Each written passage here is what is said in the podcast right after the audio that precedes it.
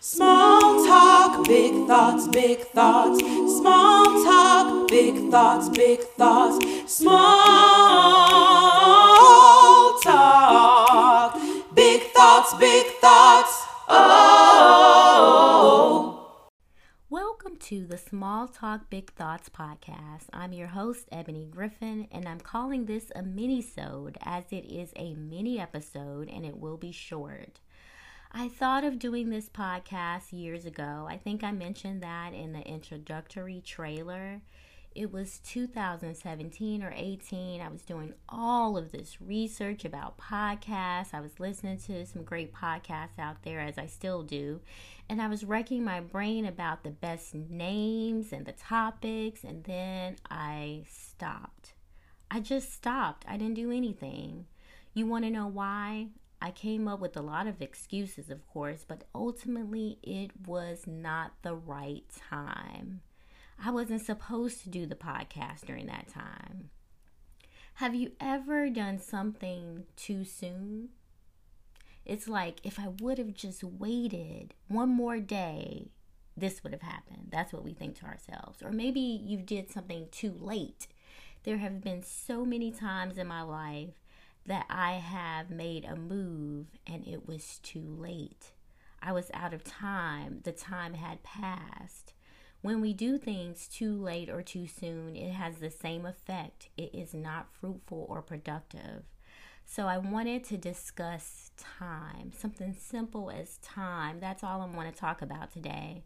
I love this poem that is written by Isaac Watts because it's so fitting. I'm just going to read a few stanzas, but you can read the rest of the poem at when you have time. So I'll go ahead and start. Teach me the measure of my days, thou maker of my frame. I would survey life's narrow space and love how frail I am. A span is all that we can boast, an inch or two of time. Man is but vanity and dust, and all his flower and prime.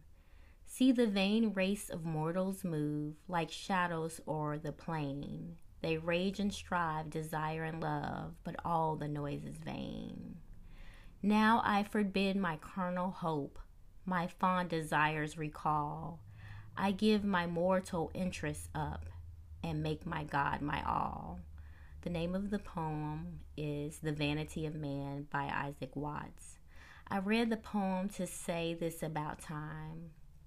Remember, there is a season for things. What you did five years ago or even three years ago may not be good for now. Ecclesiastics 3 says, everything has a time. The second thing I want you to remember is to redeem your time. Now, you may laugh because in your mind you're thinking about Maxine Waters and you can see all these memes that were going on and they were funny. But god said this first. He said redeem the time. He wanted us to redeem our time by walking in wisdom. And that's in ephesians 5 and 16 the third thing i want you to remember is time is precious time is short time is valuable time is expensive if we have learned anything from the past year, we know that we cannot take tomorrow for granted because we honestly do not know what will happen. James 4 and 14 says, What is your life? It is a vapor that disappears and vanishes. It's like one day we could be here and the next day, whoof, we're not. Now, this is not to scare you about life, but it's merely to encourage you to walk in the time, to use your time wisely. If you know you had a relationship with God, I mean, you know, but you know, but you know you had a relationship and you knew Him, but you turned away from from him for whatever reason. I don't care about what the reason is. He doesn't care about why or what the reason is.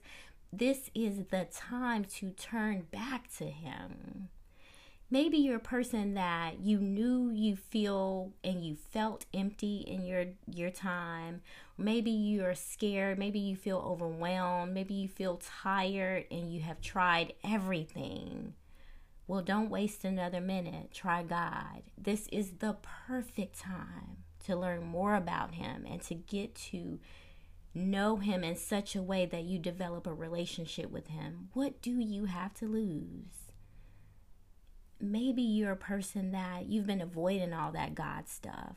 You got a certain time in your head, and this is just not what you imagine that God stuff doesn't really fit into that. You don't imagine that it would fit into that in your life. Um, maybe you just look at individuals that are into God, like, hey, I don't want to be fanatical or crazy like them. Uh, or maybe you're just a person that's just not interested in the God stuff. This is not the time to keep running or avoiding. Time is winding down. This is the time to get in the right position as the time is flying and the world is changing. Now, there are a million quotes about time, but the one that I am reminded of is from Dr. Seuss. How did it get so late so soon? That's the quote.